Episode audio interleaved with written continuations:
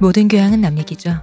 안 물어봐도 알려준 남 얘기 아날람 175회 방송 1부 시작하겠습니다. 류 교수님, 네, 안녕하세요. 박 박사님, 네, 안녕하십니까. 이동규 대표님, 안녕하십니까. 안녕하세요 시호십니다. 저희가 오늘도 이렇게 다들 모였어요. 역시 유 교수님의 방학이라 방학 특집. 매우 굴려라. 어. 학과장에겐 방학이 없습니다. 쌓여 있는 업무만 있을 뿐. 아 그 저거 안 해요? 폐렴 그 코로나 바이러스 아, 때문에 네. 안 그래도 어제 어제부로 저희 학교 내부 그 지침으로? 네. 내부 전자 메일로 예. 어, 신입생 OT, 입학식, 졸업식까지 전면 취소됐다고 연락이 왔어요. 음, 아쉽겠다 졸업생들 진짜. 좀 아쉽죠. 마지막으로 학교 둘러보고 뭐 친구들이랑 인사하고 교수랑 인사하고 뭐 그러고 싶었을 텐데 대학 졸업식에서요? 아 그러지 않았겠구나. 잘 모르시는군요. 그러니까 그게 우리 네, 저기- 보통 인싸들은 다 가나요? 아 진짜 이 예대들이 이래서 이렇게 음. 건방져서 문제예요. 저도 몰랐는데요. 네. 예대가 아닌 애들은 네, 네. 다 그렇게 하더라고. 요 아 그렇게 인사님도 찾아뵙고 아. 학사 모조 쓰고 한번 이렇게 다 하는 거예요. 아 저 그 얘긴 들었었어요. 저 이제 학부 졸업할 때 4학년 되면 이제 사은회 비슷하게 해가지고 돈 모아서 교수님들 음. 밥 사드리고 뭐 이러잖아요. 네. 저희는 저희 깐에는 뭐 이렇게 진짜로 그냥 17밥 모아가지고 되게 정갈하고 가성비 좋은 한정식 집에서 밥을 먹고서 나오는데 이제 나중에 이제 다른 학교 다니는 친구한테 얘기 들었는데 보통 그렇게 사은회를 하면은 1인당 1, 2만 원짜리 밥을 먹는 게 아니라 어 맞아요. 차가 한 대씩 나오고 뭐 이런다고 그 어 진짜요? 아니, 뭐 차까지는 그러- 아니고 네. 그러니까 우리 때 맛있는 차 아니죠 지금? 아, 하여튼 뭔가 큰 게 이제 교수님한테 간다 음. 선물로 그냥 보통 이제 어. 저기 일단 밥이 네. 우리가 그 교수님들 참 우리 때 제 생각해보면 참 안 된 게 우리 과 교수님들이 이게 다른 과 애들이 하는 거 보니까 네. 그러니까 다른 인문대 이렇게 보니까 일단 밥 자체가 되게 다르더라고요. 음. 되게 좋은 걸 드시 어쨌든 그날 하루인데 좋은 걸 근데 이제 우리 정말 솔직히 말하면 어 3,500원짜리 비빔밥 먹던 애들이 음. 한 15,000원짜리 그렇죠. 한 만 원짜리 요런 거 하나 사드리는 건데 한 제 기억에 맞아 15,000원, 2만 원 뭐 이 정도 음, 되는 맞아요. 거예요. 저도 그랬어요. 예, 아니더라고요. 네. 음. 아니고 뭐 그리고 선물 모아서 지갑도 예. 이렇게 하나 드리고 뭐 명품도 가고 네, 뭐 이런 뭐 그런다 그러더라고요. 그렇죠. 저 사원회 할 때는 저희 그 지금 은퇴하신 여자 교수님 계시잖아요. 네. 아 예. 기억나시죠?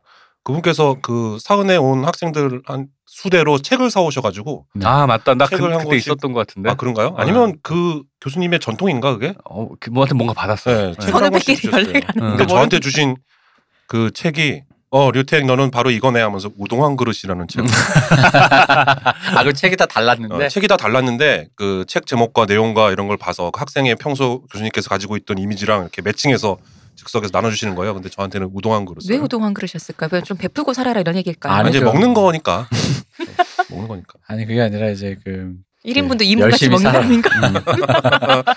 가족을 건사하고 음. 열심히 살아라 이런 얘기죠. 네 입으로 근데 제가 들어가지 그걸 마. 받으면서도 어, 동의를 했어요. 음. 아 이게 내 책이구나. 아유, 저 이게 한때 되게 저기 훈훈한 내용으로 맞아요. 많이 알려졌던. 어, 아, 그렇죠. 거죠. 예, 예. 그런 책이죠. 그게. 우동 한 그렇습니다. 그릇이 그게 내용이 나 아직도 기억 안 나는 게 우동 한 그릇을 시켜서 같이 먹는 거예요, 애 먹는 걸 보는 거예요. 아니 가, 그러니까 한 그릇을 시켜갖고 엄마랑 애가 같이 먹는 걸 같이 먹는 봤잖아. 거죠. 그러니까 그게 안 됐으니까 음.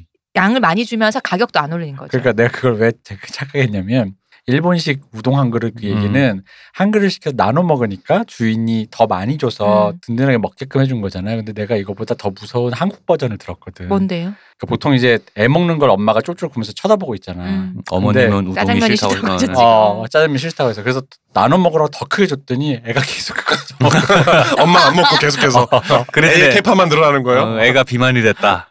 애가 체해서 죽었다 뭐 이런 얘기가 못 살겠네 진짜. 뭐 이제 그런 역시 어머니는 한국의 어머니지. 어, 아, 그렇지. 악마적인 한국의 얘기가 예. 그래서 일본은 나눠 먹는데 한국은 어난 우동이 싫어 짜장면이 싫다고 엄마는 아까 하셨어. 갈비 먹어서 그래서 너 먹었는데 애가 사실은 그걸 다 못 먹는 양인데 애도 알잖아 눈치가 우리 집 못 사는데 음. 이거 먹기 싫다고 남기면 안 되잖아 그러니까 그걸 꾸역꾸역 먹다가 교- 결증으로. 음. 어.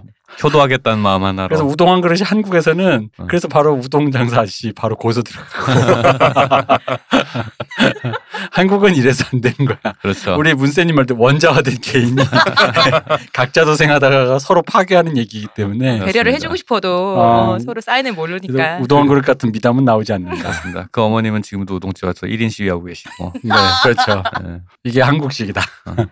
어때? 본격. 짜지 짭짤한. 아니 얘기, 얘기가 여기로 왜 오는 거야? 이제? 그냥 우다한 걸 싫어해서. 음, 어쨌든. 그 네. 사은의 얘기하다가 아, 네. 네. 그래서 사은의 얘기는 왜 나왔었지? 아, 학교 그거 얘기 학교 졸업식 그렇구나. 취소했다 아, 얘기하는 네네네. 거죠. 그렇습니다. 그만하죠. 오빠 정신 차려. 그만하죠. 네. 이거 너무 의식의 흐름대로 대화를 하고 있는 것 같아요. 저희 늘 그러잖아요. 네. 그렇습니다. 초장은 일단 어쨌든 우리 저유 박사님이 학교에서 고생하고 계시다. 네. 네, 뭐 이런 음. 겁니다. 음, 방학 때 더욱 굴리겠다. 뭐 그런 네. 얘기입니다. 그렇습니다. 저희가 홍보할 게 하나가 있습니다. 홍보가 이게 뭐가 있냐면 제가 사실 박박사랑 옛날에 소시적에 음. 단편 영화 같은 걸 잠깐 찍을 때 음. 그때 잠깐 인연이 됐던 쌍용 자동차 노동 노조랑 잠깐 인연이 됐어요. 뭐 깊은 인연까지는 아니고 잠깐. 음. 그때 이제 이창근 씨가 굴뚝에 계시고 막 그럴 때 뭐 약간 그거 비슷하게 촬영도 하고 그랬는데 그때 인연으로 이제 오랜만에 연락을 받았습니다. 이분들이 이제 최신 최근에 권리찾기 유니온이라는 그그 단체를 하나 지금 만드시고 계세요.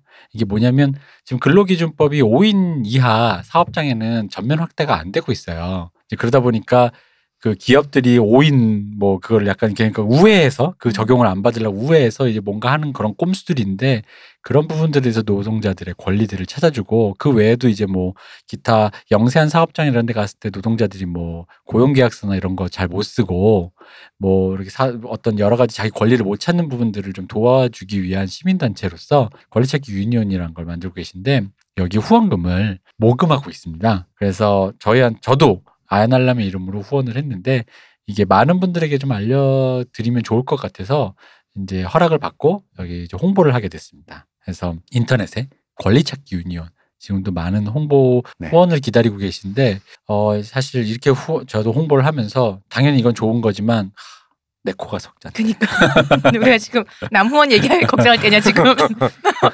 하지만 권리찾기 유니언은 꼭 중요한 어, 우리 사회에서 좀 필요한 어떤 움직임인 것 같아서 저 어떤 또 인연도 있고 해서 사실 오랜만에 제가 이런 찾아뵙고 이러지 못하면 서로 좀 이렇게 소원하잖아요. 근데 오랜만에 연락이 오셔가지고 되게 반가웠습니다. 그래서 여러분들도 이거 한번 찾아봐 주시고 관심을 좀 가져주셨으면 좋겠습니다. 그리고 아 근데 그 기부를 안할람 이름으로 하셨다고요? 네 저희도 이제 저희가 아. 안할람 이름으로 한번 하나 그럼 그거 이제 그 기부 목록 이렇게 정리하시는 분이 안 아 이분은 성함이 되게 독특하시네 네. 알람 씨 하면서 이렇게 음, 바로 그럴까봐 그런 일들이 저희가 아는 분이 이제 장례식장에 저희랑 이제 안할람 인연이 된 분의 장 아버님인가 뭐 돌아가셔 장례식장에 저희 갔을 때 그렇게 적어서 했더니 아 어, 진짜로 저- 작은 아버지는 정말로. 아시는 분들 이름 다들 특이해요. 이분도 안할람 씨예요. 그래서 조카가 그러시더라고. 어, 애널 씨 자 그리고 저희는 저희의 후원해주실 메디치 가문은 제외하고 로스차일드 가문을 들고 있습니다. 메디치 가문이 끝이 안 좋다 그래서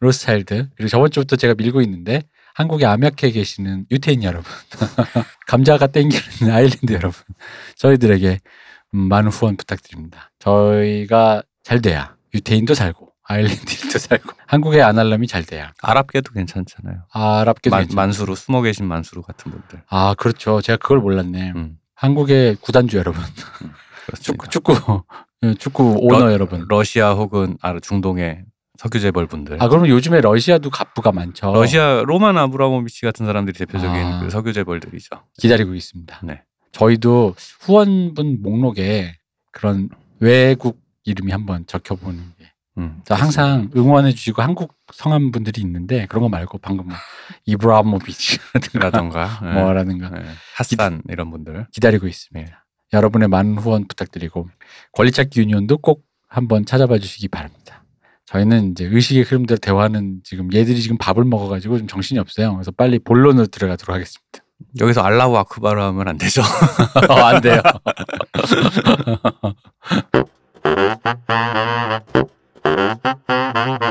오늘의 주제는 제가 저번에 이제 저희 공개 방송 때 아마 요 말씀드린 얘기를 적 있죠. 네. 말씀드렸던 것 같은데 어른이 되어서 이해한 영화. 그러니까 어릴 때는 그냥 막연히 음 하고 봤는데 당최 그러니까 그 감상은 전해졌어요. 그 느낌은. 근데 뭔지 그 모르겠는 거. 뭔진 모르겠는데 뭔가 마음에 몽글몽글함은 전해졌는데 말로 하자니 잘 모르겠는데 어른이 돼보니 이걸 좀 이해를 할 수 있겠더라 싶은 영화 근데 많았는데 그중에서 저희가 한 세 편만 주셔가지고 이 오늘 에피소드를 진행하게 됐습니다 늙었단 얘기죠 늙은이가 돼서 보니 맞아요. 음, 늙어서 추억팔이 하겠다 이거죠. 네. 그래서 오늘은 옛날 영화들이 나옵니다 첫 번째 영화 사랑의 행로 89년작 89년 그러니까 이게 제목이 사랑의 행로를 검색하면 두 편이 나오는데 맞아요, 맞아요. 하나가 존 카사베츠라는 그 이제 그 명장 거장이시죠. 그죠. 어 예, 이제 원작이 그거는 원제가 러브 스트림인가 그럴 네, 거예요. 예, 맞아요. 러브 스트림. 그리고 이 지금 저희가 얘기하는 거는 그 제프 브리지스와 미셸 파이퍼가 나오는 스팀 크로버스라는 감독의 The Fabulous Baker Boys. 예. 중간에 벙커 보이스. 예, 그렇죠. 이게 그래- 그래... 갖고 심지어 우리나라 번역될 때 빵집 소년들이라고. 아, 예, 예, 예, 네. 그렇죠. 베이커 보이즈입니다. 네. 페이빌러스 베이커 보이즈. 네. 어, 여기에는 미셸 파이퍼가 젊었을 때 전성기의 미모를 가진 채로 그렇죠. 재즈 여가수 역으로 나옵니다. 진짜 미친 미모다 했어요.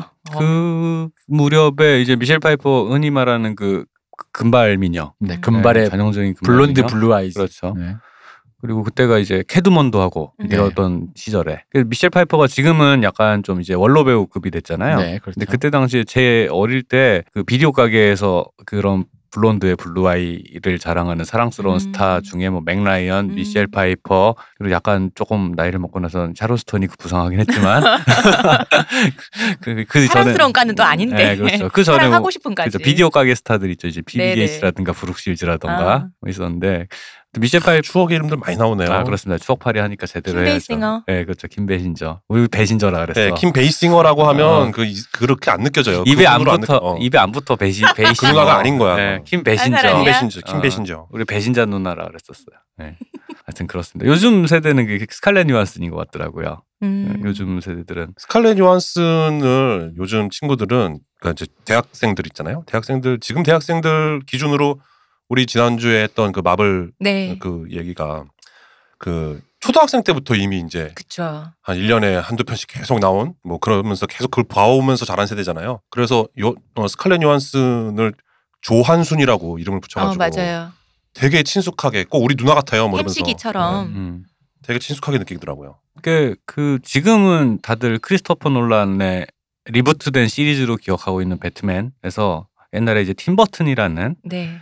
팀버튼도 이제 잊혀져가는 이름이 돼버렸네요. 그렇죠. 예. 근데 이제 팀버튼이라는 뉴욕 인디 영화 씬의 총아 그렇죠. 뉴욕 사람들이 그렇게 좋아한다는 그, 그 팀버튼이 배트맨 시리즈를 만들었었는데 그때 아마 킴 베신저하고 킴 베이싱어하고 그 미셸 파이퍼가 이제 캐드먼을 아마 나란히 했었던 걸로 제 음. 기억을 해요. 제가 기억이 나는 게그 그 무슨 마이클 키튼이 배트맨 하던 시절에 네, 맞아요. 미셸 파이퍼가 캐드먼으로 나왔는데 이제 제가 오랜만에 다시 보니까 느낀 게 되게 너무 사람이 귀여운 거예요. 그 미셸 음. 파이퍼. 그러니까 되게 잘생기고 그 늘씬한데 잘생쁨. 예, 근데 이제 캐릭터 자체가 되게 사랑스러운 느낌이 되게 강해요. 이제 그런 느낌이 캐드먼에서도 있었어요. 이제 음. 그게 되게 귀여워서 기억이 났거든요.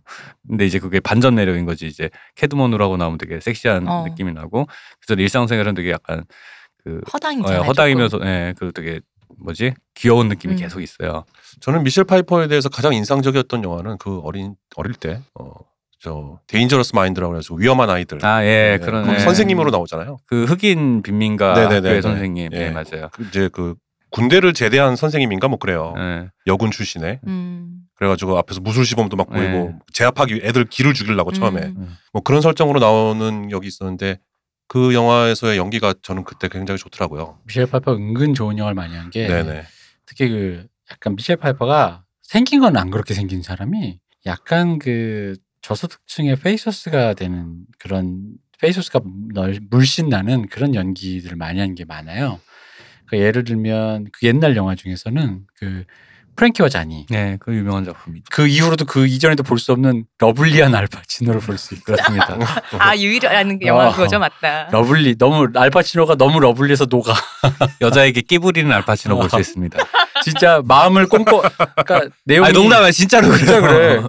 마음을 꽁꽁 다진 상처받은 미셸 파이퍼가 밤새도록 끼부리는 알파치노에게 결국 끝내 마음을 연다 이 얘기인데 어, 엄청 그렇게 러블리해 진짜 음, 좋다. 아, 이게 막 모든 걸 품어줄 것 같은 사랑스러운 남자로 나와서 그 상처가 뭔지 내게 말해봐라고 얘기해 주는데 어, 보고 나면 되게 힐링돼요 영화가. 근데 이런 류의 영화를 이런 비슷한 느낌을 그 왜 사실은 저기 막 거기서도 했죠 왜 그 퍼스널 이펙트라고 음. 2000년대 영화가 있어요. 네 맞아요. 예. 그게 옛날 데미모어의 음. 남자친구였던 그 누구죠? 에스턴 커처? 아, 맞아. 에스턴 커처랑 같이 나와요. 아, 예. 예. 에스턴 커처가 이제 일종의 그, 치, 그 약간 상처가 있는 음. 그래서 분노가 막 쌓인 젊은 남자인데 걔를 도와주는 변호사인가 이제 그런 걸로 이제 이 미셸 파이퍼가 나오는데 미셸 파이퍼 누나가 음. 물론 나이가 있죠. 나이가 있어서 찍은 건데도 물론 나이가 있게 나와요. 근데 또 너무, 너무 예쁜 거야. 음. 너무 예뻐.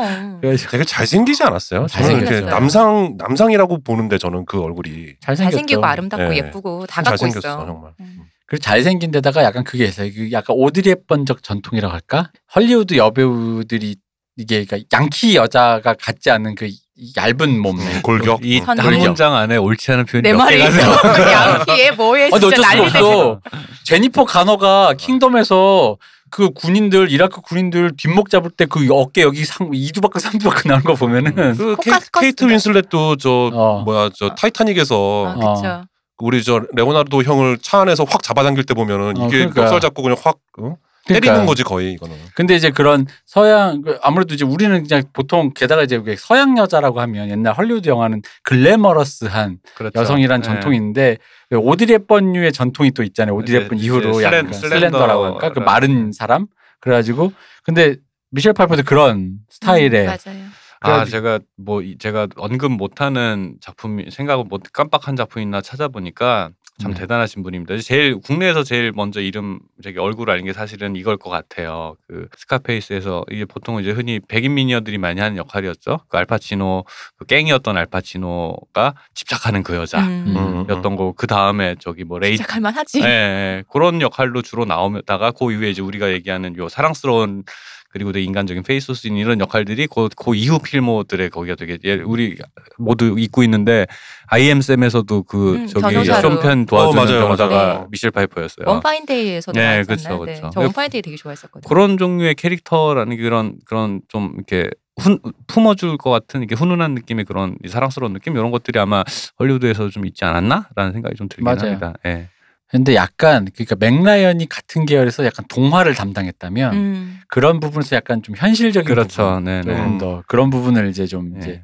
미셸 파이퍼가 근데 사실 미셸 파이퍼가 딱 생긴 것만 보면 그렇게 어울리진 않아요. 그런 그러니까 이게 거랑. 차가운 사람일 것 같잖아요. 어, 그러니까 예. 도도한 예, 미녀 예. 같잖아요. 실제로 처음에는 그런 느낌으로 많이 소구가 됐었고. 음. 그러니까 맥라이언의 약간 어, 동화적인 그것과 대비되는 현실적인 뭐 음. 그런 방금 그런 네, 얘기 그죠. 했잖아요. 근데 그런 게 본- 이제 업클로즈 앤 퍼스널 같은 그런 영화 보면 예. 그죠. 거기서도 예, 딱 맥라이언 같지만 그것과는 결이 좀 음. 다른. 음. 거기서 그거 찍을 때 로버트 레드포드가 아마 스칼렛 요한슨이랑 사귀지 않았나. 아 그래요? 스크- 스칼렛 요한슨 근데 이게 원래는 그렇게 얘기하면 미성 미성년자 있잖아. 약간 그런 로버트 되게 어릴 레드포드 때인데 요한순. 몰린다라고 하는데 스칼렛 요한슨의 남성 편력이 주로 그런 쪽 음, 나이가 많. 음. 그래서 이번에 그 저 골든글러브 시상식에서 음, 사회자가 네. 이 행사 3시간 이상 하면은 저 레오나르도 디카프리오 여자친구들 나이 든다고 뭐 했던 그 농담 뭐 그런 거네요. 그, 런 거죠. 음, 음. 그쵸. 하도 20대 초반만 사귀니까 그쵸. 음. 아니, 너무 그게 오래 하면 안 저기 된다고. 있어. 그래프가 아예 그러는 게 있어요. 스물 스물네 살이 아, 기준. 아, 통계 자료로 내놓은 네, 네. 게 통계 있어요. 자료가 이미 있어요. 있어요. 그리고 얼굴 쫙 있으면 거의 되게 비슷하게 생겼어 다들. 네. 블론드 어. 미녀들인데 네. 그러니까 요렇게 이렇게 바꿔쳐도 못 알아볼 정도로 그러니까 그게 비슷한 음모론이 얼굴들만. 음모론이 있더라고요. 미국의 뭐 모델 에이전시에서 신인 띄우려고 걷다 붙- 일부러 붙이는 거라고. 음, 음, 뭐 그럴 수도 예. 있겠다. 그럴 수도 있겠다라고 말하는 게 참 뭐랄까 소름 돋네요. 그럴 수도 있겠네요. 네. 어. 그러면 넘어간다 뭐 이런 네. 느낌이잖아. 참 아니 왜냐면 옛날 한혜진 씨도 뉴욕에 있을 때 자기가 같이 같이 있었던 모델 친구가 레오나르도 디카프리오인가 누구랑 사귄다 그랬었거든. 어. 그 뒤로. 그래서 자기는 그냥 모델 하는데 걔는 되게 잘 나가고 막 그랬다 음. 그랬는데 뭐 이제 그런 류의 얘기가 있었던 거 보면은 근데 어쨌든 이 본론으로 돌아서 예, 그렇습니다. 사랑의 행로 예, 얘기하듯이. 사랑의 행로. 어, 미셸 예. 파이퍼가 여기서 노래를 불러요. 근데 사, 실 이게 노래를 뭐 잘하는 건 아닌데 네. 헐리우드의 그 저는 이때도 그렇지만 지금 다시 봐도 또 느낀 게 헐리우드가 확실히 노래 부르는 거에 대한 그 음악적 디렉션이 참 절묘하다 느끼는 게 예, 왜 그 맞아요. 물량 루즈에서도 네네. 니코키랑 노래 부르잖아요. 그러니까 이게 둘 다 노래를 못 불러요. 못 부르는데 듣다 보면 이게 잘하는 건지 못 부르는 건지 알 수 없게끔 그 절묘하게 음. 디렉션을 해놨어 노래를. 그리고 되게 결정적으로 약간 풋풋한 느낌, 그러니까 아마추어적인 느낌이 살아 있으면서도 음원으로 소비하기에 나쁘지 않은. 음. 좋은 수준으로 만들어놔요. 네. 어. 그러니까 그럴 듯하게 적당히 디렉션. 왜냐면 우리는 너무 잘하면 잘하는 게 너무 티나고 그쵸. 못하면 이게 티가 팍팍 나는 그런 스타일인데 그 저거 있잖아요. 그 저기 기네스 벨트로드 그 듀엣인가 맞아요. 어때요? 예. 노래하는 그런 노래 거기 삽입된 노래도 그렇고 진짜 방금 이 대표님이 말씀한 그 절묘한 선을 정말 잘 지키는 것 같아요. 그렇죠. 우리나라에서 유일하게 그런 느낌 잘 살린 게 옛날에 한예슬 씨 그댄 달라요. 아, 그쵸. 그쵸. 맞아, 맞아. 그러니까 거의 유일한 것 같아요. 제가 볼 때는. 그거 라디오스타에서 예. 윤종 씨가 그랬어요. 자기 영혼을 담았다고. 그러니까 정말 잘 뽑았어요. 아, 그 진짜. 음악 그 어. 영화 음악은 윤종신 씨가 한 거예요? 그 노래를 작곡을 그댄 어. 그 한예슬 그거를 이제 윤종 씨가 작곡했는데 한예슬 씨가 녹음실에 나타난 순간 이 노래에 영혼을 담아야겠다. 어, 아. 보통 그냥 귀여운 그냥 젊고 예쁜 여자 배우가 그냥 그런 걸로 소비되는 음, 그런 음원인 줄 알았는데 나오는 거 한 곡 부르네 정도인데 근데 아니었어요. 노래 자체가 정말 잘 뽑혔어요. 진짜로 맞아요. 너무 듣기 좋아요. 그리고 그 한예슬 한예슬 씨가 씨- 직접 불러요? 어. 네, 맞아요. 그것도 유명한 한예슬 어, 씨 목소리에 너무 잘 어울려. 네. 근데 잘 예쁘셨어. 부르는 노래가 아닌데 어. 그 노래에 네. 정말 찰떡같이 부르는 그래서 네네네. 잘 부르는 것처럼 근데 네네. 아, 그러니까 아주 잘 부르는 것처럼 들리는 거죠. 그, 그, 그 한예슬 씨의 매력이 음원만 듣고 있어도 이렇게 머릿속으로 느껴져? 공- 공감각적으로 느껴져요. 어 이렇게. 맞아. 예. 음. 한희수 씨의 매력은 나상실이죠. 아, 저 정말 좋아요. 그 네. 여전히 기억이 나네요. 네. 나상실. 맞습니다. 그것도 원작이 있죠. 또 그 헐리우드 그, 원작. 아, 그렇죠. 그게 저 그 예. 여배우 누구였더라? 기억 골- 골디온이랑 골- 그- 골디혼 네, 커트러셀이 나오는 맞아요, 맞아요. 음, 비디오 가게에 이 있었습니다. 사람들 이제 옛날 영화 얘기하니까 옛날 얘기 그냥 막 사랑행로 얘기 좀 하자고. 네. 아니 아, 근데 나상실이 뭘 예- 아, 옛날은 옛날이다. 네. 되게 옛날이에요. 예, 그래서 다시 사랑행로로 돌아와서 네. 지금- 음. 사랑의 노래 자꾸 이제 옆으로 얘기도 못해 지금 네, 네, 그렇습니다. 알겠어요. 노래를 잘한다. 네, 그렇습니다. 그래서 이게 OST가 되게 유명해요. 특히 그 우리나라 영화음악실에서도 항상 라디오에서 미셸 파이퍼가 부른 하면서 이렇게 그 미셸 파이퍼 부른 몇몇 곡들 중에 대표적인 곡이 이제 그 엔딩에 올라가는 마이 퍼니 발렌타인을 이제 불렀는데 그게 이제 항상 심야 FM 영화음악 이런 데서 음. 틀어줬단 말이야. 그런 목소리와 그런 노래잖아요. 그런 이게. 약간 저음의 음, 허스키한 목소리로 재즈 피아 그러니까 우리가 알고 있는 재즈에 대한 이미지 있잖아. 그렇죠. 어, 그치. 심야 라운지 이게 영화 음. 고독. 자체가 어두 침침. 어, 그 흔히 말하는 우리 지금은 촌스러운 표현이 됐지만 외로운 도시의 뭔지 어, 아시죠? 예, 고독함과 예. 도해. 내 저기- 여자에게 따뜻할 것 같은 어, 그런 그렇죠. 느낌. 차가운 도시의 어. 어, 메마른 영혼 사이에서 음. 우리는 짝을 치는 뭐 이렇게 네, 어내내뭐 이런 그런 느낌, 그런 감성.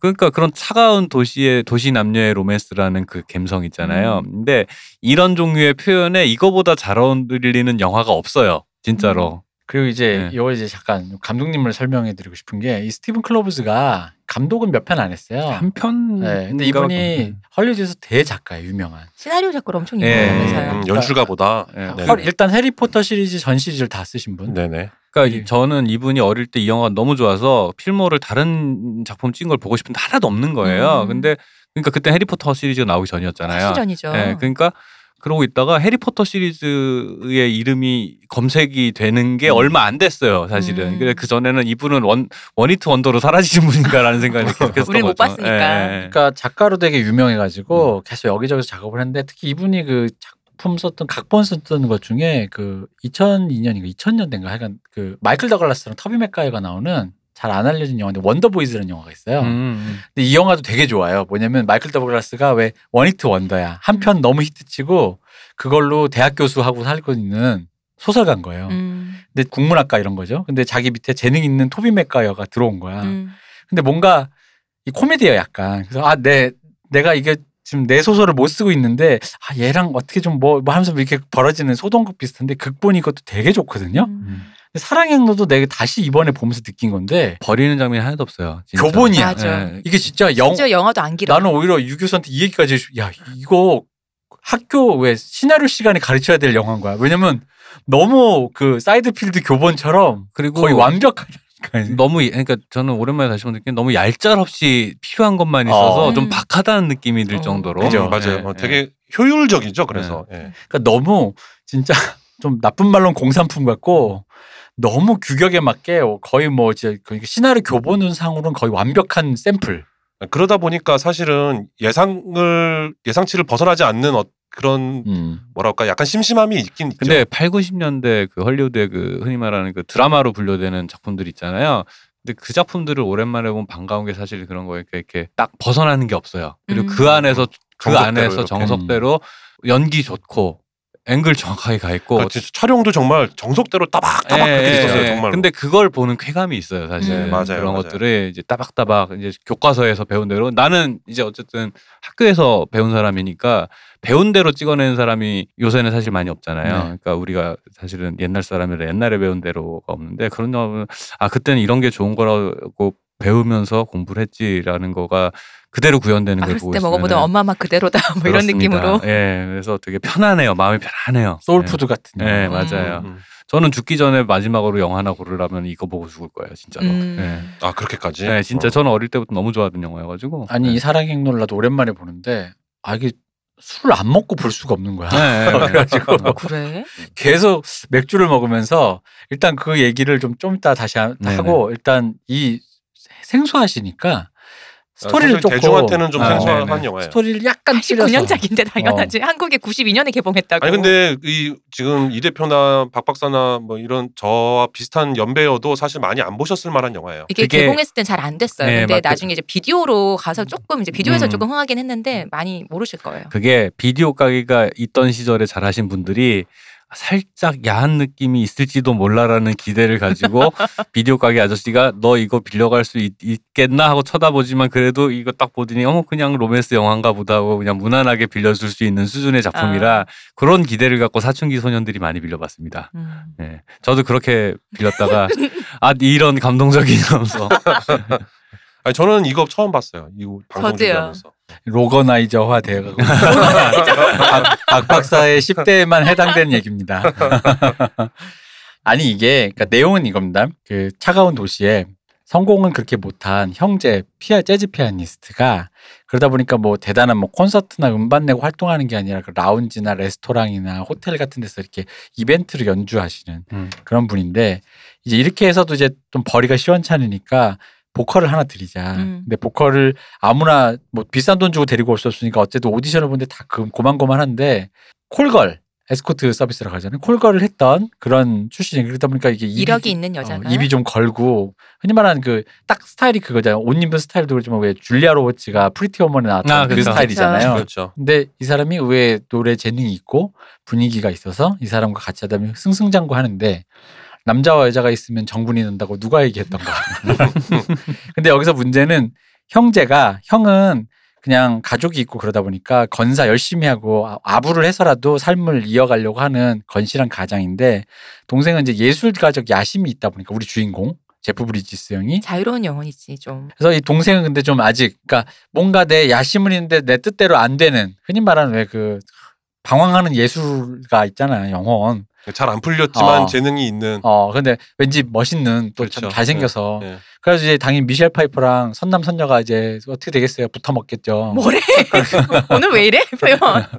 그럼 이제 둘이 그런데 이게 어렸을 땐 내가 이해가 안 됐던 게 그 둘이 그렇게 되면 해피엔딩으로 끝날 줄 알았는데 음. 어릴 때 내 음. 마음은 갑자기 둘이 자꾸 뭐가 잘 안 붙을라 그래 근데 음. 그 안 붙는 게 이해가 안 됐었어요 음, 밴드도 어렸을 때는 그때는. 쪼개지고. 예, 예. 어 왜냐면은 둘이 서로 이렇게 해서 키스하고 이렇게 됐잖아요 그러면 사실 거기서 내 기준으로는 조금 오해가 생겼지 옛날 헐리우드 영화는 왜 그런 거 있잖아 반지가 있는데 너 줄 반지가 아니었어 아니야 나 줄 반지 뭐 이런 식으로 오해가 생길 뿐이지 해피엔딩으로 끝나는 거였는데 그게 왜 이 사람들이 이미 서로가 같이 잠을 잘 정도로 사랑을 확인했는데도 그 서로의 마음을 속이면서 헤어지려고 이렇게 뭔가 투닥대느냐 이해가 안 되는데 어쨌든 그러다가 각자의 갈 길을 간다. 예를 들어 이 사람은 예술가, 형은 형대로 뭐랄까 자기가 어쨌든 자기는 예술가 이전에 가족을 건사하는 가장이니까 생활인이니까. 그러니까 생활이니까 예. 생활인으로. 근데 너, 이- 나의 생활인의 모습과 너의 예술가의 모습이 같은 형제란 이름 묶이기에는 이제는 더 이상 하면 안 된다. 음. 그리고 이 여자랑도 당신도 당신의 갈 길이 있고 나의 갈 길이 있다. 하지만 우리가 다시 보니까 어떻게 될지 몰라요라는 약간의 음. 해피엔딩스러운 오픈 열린 결말로, 그렇죠? 열린 결말로 그쵸? 끝났잖아요. 네. 끝났죠. 약간 뉘앙스를 주죠. 네. 다시 될 것 같아. 네. 이게 인투이션이라고 예. 하잖아요. 예, 네. 어, 직감이에요 하면서. 네. 그래서 여기서 어쨌든 간에 그런 피- 도시에서 재즈 피아노를 치는 멋진 남 중년 남성과 어떤 약간 그러니까 삶에 지친 그런 사람들의 얘기인데 사랑 얘기, 삶의 얘기인데 이게 다시 보니까 이게 내가 그때 왜 그걸 이해를 못했냐면 그 왜 저렇게 재능 있는 피아니스트가 우리로 기준 내 어릴 음. 때 치면 아 그러면 앨범 내면 되고 막 자기를 홍보하고 막 음. 열심히 다니면 재능이 막 어떻게든 알아와 주는 사람이 있을 때 왜 저렇게 좌절하고 있을까? 뭐 손가락이 다친 것도 아닌데 그렇죠. 그 감각을 이해를 못하니까 이 남자가 이 여자랑 맺어졌음에도 그러니까 서로의 마음을 확인했음에도 불구하고 이 여자를 자꾸 밀어내려고 하는 그게 이해가 안 됐던 거야. 다시 보니까 내가 이해가 안 됐던 정확 지점이 바로 그 지점이었던 거예요. 그럴 수 있겠네요. 네. 아, 그러니까 그게 되게 되게 재능이 특별한 것처럼 얘기를 계속해요 그 영화 안에서. 어, 그렇죠. 예, 네, 되게 근데- 천재적인 어떤 네. 예, 뭐 그- 그럼 이 대표님 말대로 하면 되잖아. 저렇게 천재적인데 어, 어. 하지만 세상은 그렇게 굴러가지 않는다는 어, 것을 이제 그렇습니다. 우리가 알잖아요. 네. 예, 예, 그렇죠. 예.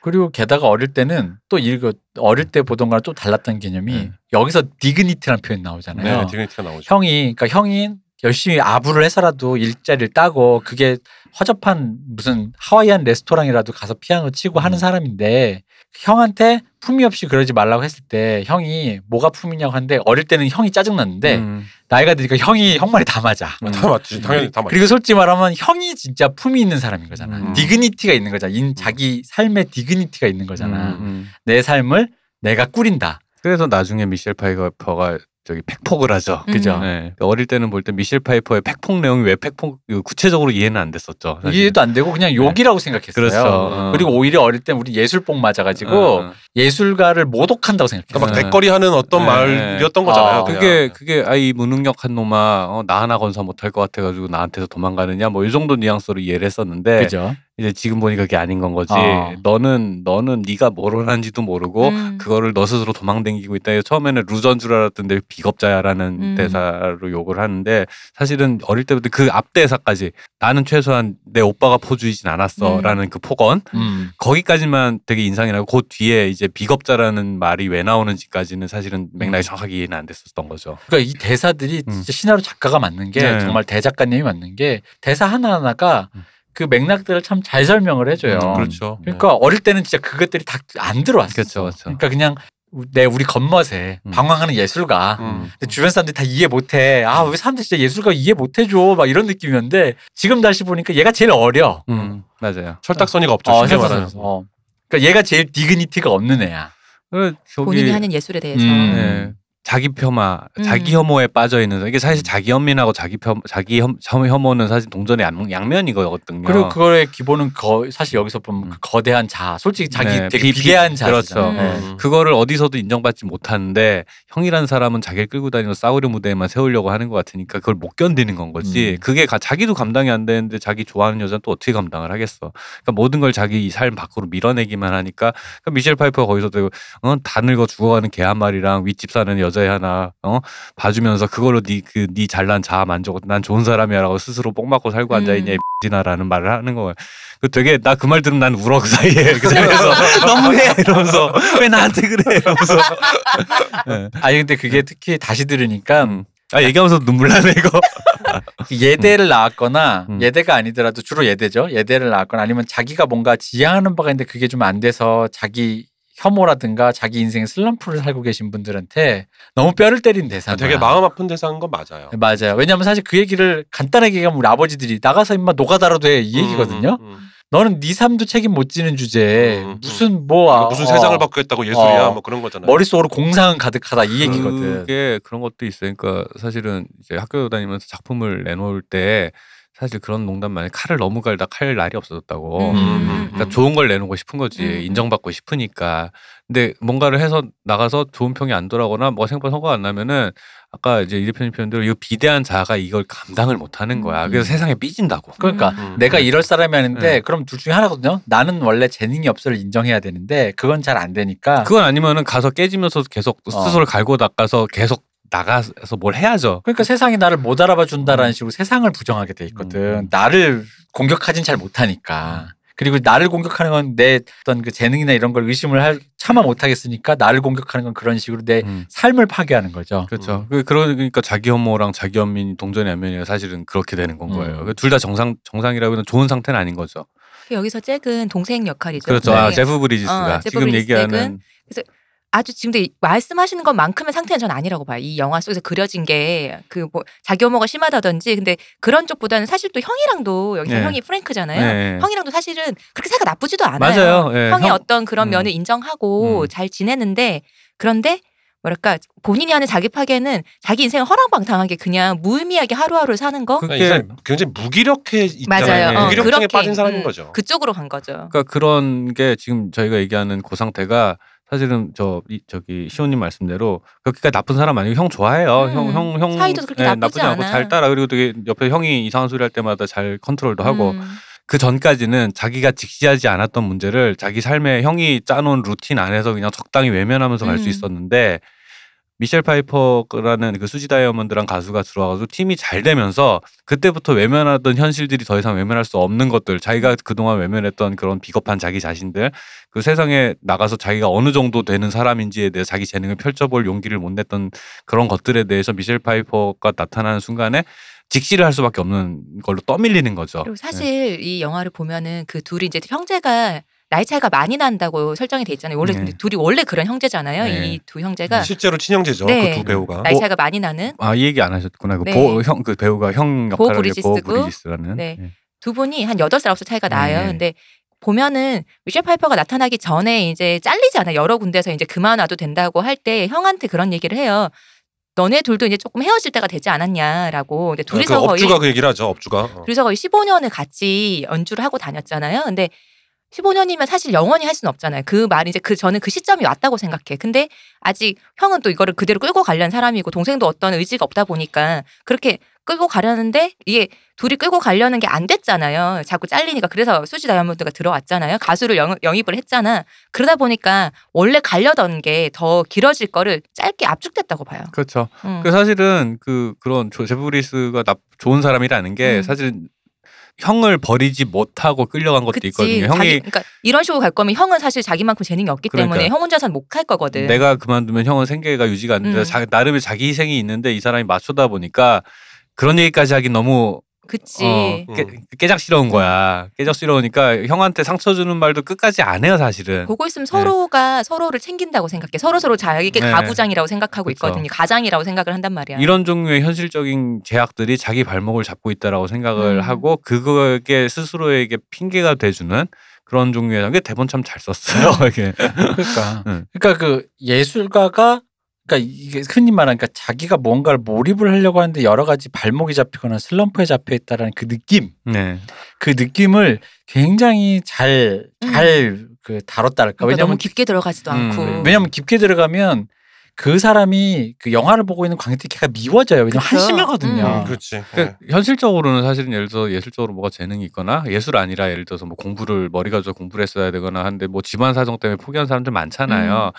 사실 현실에서 실제로 그런 것들 때문에 포기했고 그게 절대 나쁜 삶이 아니거든요 그런 근데 종류의 미망이 희생이라- 남잖아요. 예, 미망이 남는데 근데 이제 딱 형이라는 자기 삶을 그래도 어릴 때부터 케어해줬던 형이라는 사람한테 내가 나 좀 재는 재주 좀 있답시고 음. 나가 내가 뭐라고 재주 좀 있답시고 형 삶을 어, 무너뜨려가면서 내가 내 꿈 펼치겠다 나가서 나가서 내가 뭐, 뭐 뭐가 될 건데라는 요 생각.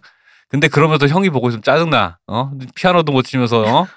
나 데리고 다니면서 말이야. 어? 내뭐 동춘 서커스단도 아니고 어. 막 이런 이런 것들 미움도 같이 쌓여 있겠죠. 음. 아, 아, 예. 그런 감, 복하- 복잡한 감정들이 되게 가벼운 설정, 그러니까 간단한 설정이 되게 잘 들어가 있죠. 맞아요. 예. 왜냐면 그거보다 진짜 한, 한 10원어치만 더 들어가면 이 주인공이 미워져요. 그렇습니다. 아니면은 주인공한테 이입을 하면 형이 미워져요. 네, 어. 맞아요. 예. 사실 그러니까 재능 있는 거를 애를 데리고 다니면서 이게 음. 사실 사실 형의 입장 보의 입장에서는 그렇잖아요. 보가 이제 프랭크 입장에서는 음. 이 인간 이 내 동생이 분명히 재능은 있지만 이거 놔두면은 어서 빌어먹고 산단 말이야. 그렇죠. 그래서 네. 내가 얘를 동생이니까 데리고 다니면서 어, 그래도 그나마 건사- 사람 바람 구실하지 구실하게 않게. 예. 하는데 네. 본인도 그 얘기를 하잖아요. 나를 내가 사고 치는 것부터 우리 형이 막아준다고. 음, 음. 어, 다 잘 알고 있거든. 근데 이 동생한테 입을 해버리면 형이 미워져. 저 새끼 네. 저거 음. 머리는 없는 게 네. 어? 저 에그헤드가라고 나와버린다니까. 근데 그 어릴 때 진짜로 동생한테 몰입을 했었다니까. 음, 음. 왜 우리 그럴만 하지. 예술가의 우리 예술가 의 위대한 영혼을 저렇게 주변 것들이 저렇게 저렇게 갉아먹나. 회방- 어 이렇게 이해를 하고 영화를 봤어요. 음. 실제로. 그러니까 제프 브리지스가 여자랑 헤어지거나 이렇게 저렇게 밀어내는 게 왜 갑자기 못되게 굴지? 음. 뭐 이런 느낌으로 받아들여졌던 맞아요. 거죠. 음. 그러니까 제 그 미셸 파이퍼의 팩폭도 이게 팩폭으로 잘 못 알아듣고 그냥 폭언. 음. 그러니까 댓글이 어. 어. 찡찡거린다. 음. 어, 아, 뭘 저래? 뭐 이렇게 음. 왜 흔히 말하면 왜 미국 영화 보면 이렇게 서로 원나잇하고 쿨하게 헤어지는데 다 그런 건 아니야. 톤나이트 했기 때문에 안 되는 거지. 뭐 이게 미국 남자 미국 여자도 그렇게 쿨한 건 아니네 뭐 이런 느낌이 있잖아요. 아, 근데 그런 것도 이 영화에서 처음 느끼긴 했어요. 세상 쿨한 예, 거 맨 예, 첫 장면으로 나오잖아요. 그렇죠. 그죠. 네. 그러니까 이, 이 영화에서도 미국 영화에서 아 미국 사람들이라고 그렇게 네, 쿨하게 아침마다 이렇게 뭐 예. 이렇게 바지 입으면서 어 나 지금 집에 가야 돼 뭐 이런 건 아니구나. 근데 그 첫 장면 얘기하시니까 생각이 나는데 그 누워 있던 여자가 음. 음. You are great hand 그러잖아요. 네. 당신 그- 손이 어, 너 좋더라. 손기술 좋았어 그 얘기잖아요. 어. 어. 젯밤에 손기술 네, 좋더라. 나이 그 먹어야 얘기인데. 알지 네. 그거. 어릴 때 근데 모르지. 그 사람이 피아니스트잖아. 근데 네. 그- 그걸 보자마자 예전에 이 대표님이 음. 조성진 씨한테 어깨 어깨, 안마를 마사지 한번, 받고. 어, 마사지를 한번 받아보고 싶다. 저 터치로. 그, 그 거기 진짜로 그 손으로 미셸 파이프 어깨를 마사지 해주잖아. 그러니까 맞아. 그러니까 내가 그 너무 웃기는 거야 그거 보는데. 근데 그 장면을 다시 봐도 그 음. 장면 진짜 잘 찍었다. 네 맞아요 어. 진짜. 그 둘의 그 되게 약간 뇌세적이면서 음. 어, 에로틱하면서 음. 그 별로 안 야한데 엄청 야한 것 어. 같잖아. 엄청 야하고 그러니까 어. 하나- 하나도 안 야한데 네. 음. 엄청 야한데다가 그, 그, 그 분위기가 너무 에로틱하게 그 두 사람이 너무 예뻐 이렇게. 그리고 어. 거기가 공개돼 있는 장소잖아. 네. 그러니까 아, 그리고 아. 근데 그 직전 씬에서 우리가 이어져온 게 있었잖아요. 네, 그 뭐지 그래피아노 위에서 네. 이 최고의 장면이잖아요. 그 그게 그 영화가 희한하게 그렇게 엄청나게 흥행한 영화도 아닌데 되게 많이 인용되는 장면들이 몇 개가 있어요. 음. 어, 그 피아노 위에 올라가 있는. 예, 어. 그 장면은 제 거기는 그 총알 탄 사나이에서도 그쵸. 통화사 어, 는 최고죠. 예. 그 뚜껑을 여는데 거기에 붙어 있는.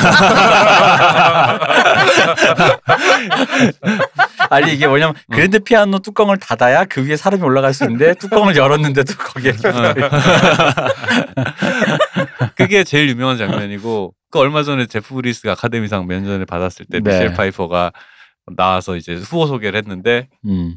그 그 이 영화 사랑행로 영화 얘기를 음. 하더라고요. 네. 어쨌든 그 그 장면 있고 사실은 그 의외로 많이 인용되는 장면이 처음에 미셸 파이퍼 등장한 오디션 아, 장면, 그쵸. 그 몽타주, 음. 그것도 그렇고 그리고 제일 그 다음으로 유명한 그 피아노 장면 말고 그 다음으로 많이 인용되는 장면이 뭐냐면은 연결된 호텔 호실에서 아 그거 맞아요. 어. 들고 나고 하면서 아. 서로 눈치 보는 예, 예, 연결된 연결된. 욕실은 요거- 어, 같이 쓰면서 방이 분리돼. 그 장면 그 뒤에 수많은 로맨틱 맞아요. 코미디에서 수도 없이 인용된 장면이거든요. 맞아, 맞아. 그렇죠. 그리고 아까 방금 말씀드린 그 오디션 장면 점프 네, 컷으로 네. 아, 아 하면서 계속 네. 컷컷컷컷 네. 되는 그거는 네. 진짜 뭐 거의 이제 그냥 그렇죠. 그냥 그, 마지막에 그 엔딩 크레딧 올라갈 때 그 사람들 어떻게 올라가는지 아세요? 어, 어떻게요? 제가 엔딩 크레딧까지 끝까지 봤는데 음. 그 점프 컷으로 한열몇 명의 여자들이 네. 막 아 나오잖아요. 배드 싱어. 배드 싱어스라고 아, 나와요. 네. 배드 싱어스라고 굵게 나오고 뭐 네. 이름이 네. 이제 쭉 나오는 음. 거지. 그 되게 웃겨요. 그 맞아. 난 그 엔딩에서 그리고 다시 보면서 충격 받았던 게 어릴 땐 나는 그게 오- 열린 결말이라고 안 하고 헤어진다고 생각했어. 아 음. 그랬어요? 어. 아, 그렇구나. 어릴 땐 그럴 수 있을 것 같아. 그럴 수 그래서 음. 어. 그래서 아 여자가 안 받아줬다. 어, 안 아, 받아줬다. 그렇지, 그렇지, 그렇지. 그러니까 보통의 지- 헐리우드 그 저 뭐랄까 뭐 저 헐리우드의 로맨틱 무비 같은 거면 둘이 키스하고 카메라가 네. 그래. 뺑글뺑글 돌고 뭐 음. 프린티 이런 거. 워먼처럼 그렇죠. 예, 그렇게 어. 끝나는 거니까. 뭐 여자 그러고 갈라 그러면은 마지막에 결정적인 한마디 딱그 고백하고서는 어. 뭐 이런 뽀뽀라도 한 번 하든가. 그치, 예. 그 프리티 워먼이 전형적이잖아요. 예. 그렇죠. 네. 근데 그게 아니라 찾아 그러고 보니까 클- 프리티 워먼에도 리차드 기어가 피아노 치고 있으면 거기 이렇게 올라가지 않나요? 어, 그런 장면이 있는 것 같은데. 기억이 프리티 안 워먼에. 나요. 기억이 안 나는데. 근데 어쨌든 거기서 이- 그런 장면이 없다 보니까 내가 다시 보다가 놀랐던 게 어? 이게 해피엔딩의 열린 결말이었네? 네 맞아요. 해피엔딩의 그 뉘앙스를 주네? 음. 네 되게 되게 그 다시 연락하면 받아줄 수도 있을지도 몰라라는 맨 느낌? 처음에 미셸 파이퍼가 수시가 했던 대사를 다시 그대로. 받아서 째게 네. 하잖아요. 그러니까 이게 해- 음. 열린 결말이지만 해피엔딩 쪽이다라고 생각하게 되는 그쵸. 거지. 이제. 그렇죠. 그리고 이제 제일 긍정적인 뉘앙스인 거는 제프 브리지스가 그렇게 방황하고 스스로의 삶을 외면하던 그 음. 일부러 외면하던 여러 가지 문제들을 직시하기 시작했고 그쵸. 그러면서 자기 감정도 직시하면서 원래 제프 브리지 성격이면 여자 큰 그까지 거 떠나면 여자는 많아 이러니까 그쵸. 딴 여자 찾았어 이러니까 안 찾아봤어 이러잖아 고백이지 그게 그치. 예, 예. 그리고 그 수지 다이아몬드도 그 밴드를 떠난 다음에 다시 거리의 여자로 돌아가는 게 아니라 음. 그 그쵸. 무슨 예. 고양이 밥 예. 네. EF 음악 같은 거 샘송 어, 녹음하는 거. 부르는 어, 어. 가수가 됐죠. 자기가 이런 노래 부를 줄은 몰랐다고. 어. 근데 사실은 그것도 그냥 어떤 생활인의 자세잖아요. 그쵸. 내가 막 대단한 무대에서 막 뭔가 디바처럼 하는 건 아니지만 라디오 그 CM송 부르면서 근근히 그래도 내가 이렇게 일반인이 된 거잖아요. 어, 내 드디어 집도 이렇게 마련하고 어. 그 에스코트 서비스라는 콜걸은 정말 지하에 있는 사람이잖아요. 네. 그러니까 그- 그러다가 이제 여기 그래도 밤무대 가수는 조금 올라왔잖아. 요 음. 근데 이제 녹음하는 새로 그러니까요. 녹음한 거 이제 네. 정말 일반인의 네. 양지로 나온 거잖아요. 그러니까 미셸 파이퍼도 어쨌든 이제 그런 사람이 됐고 음. 그러니까 뭔가 어떤 희망적인 코드를 주는 거죠. 네. 예, 그 미셸 파이프가 중간에 이제 그 아까 얘기한 우리가 얘기한 그 피아노 치는 매드신에 네. 보면은 이제 자기 콜걸실 얘기를 하면서 그런 얘기를 해요. 이런 데서 이제 고급 호텔에서 잤을 때 얘기했잖아. 음, 이런 맞아요. 데서 자고 이러면 내 삶도 바뀔 줄 알았다. 뭐 이런 아, 나 얘기를 그래서 해요. 너무 음. 좋더라. 예, 그러 그러고 나서 배드신이 이어지거든요. 음. 그러니까 그런 것들까지 감안을 하면 이제 그렇게 이제 결국 이 영화의 주제라는 게 되게 너무 선명하게 다 이렇게 아. 딱 음. 선명하지만 촌스럽지 않게 너무 이렇게 세련되게 잘 정돈이 돼 이게 있죠. 얼마 세련되면 나 그 음. 장면 보고 특히 멋, 멋이 뚝뚝 떨어진다 느꼈던 음. 게 왜 계단 앞에 미셸 파이브 그냥 앉아 있을 때 예, 예, 예. 그냥 들렀어 하는데 제프리 씨 웃더니 아무 말 안 하고 그냥 어. 그 그녀의 신발을 딱 들고 그렇죠. 들어가 버리잖아. 맞아요. 그 장면에서 아 이 장면이 너무 멋짐이 예, 폭발하죠. 멋짐이라는 거를 설계할 때 이렇게 설계하는구나. 아무런 네. 말 없이. 네. 어, 그냥 겟그 구두만 음. 들고 들어가는 그게 사실은 제프리스가 선수라는 게 첫 그러니까. 장면부터 해서 너무 꼬시려고 너무 하는데 진짜 선수야. 이게 아 잠깐 그- 제프 브리지스 얘기를 하면 네.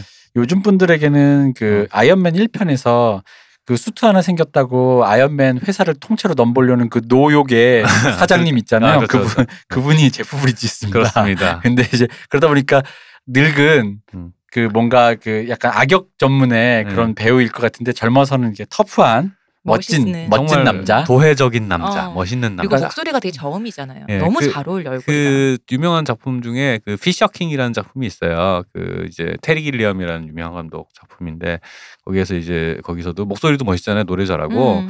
거기에서도 라디오 DJ로 나온, 나오는데 그 요즘에 드라마나 영화에서 이런 코드들이 많이 오는데 왜 라디오 DJ가 말 함부로 했다 사람이 진짜로 죽는 뭐 음, 이런 거 있잖아요. 이제 피셔킹이 딱 그런 얘기들 음. 원조예요.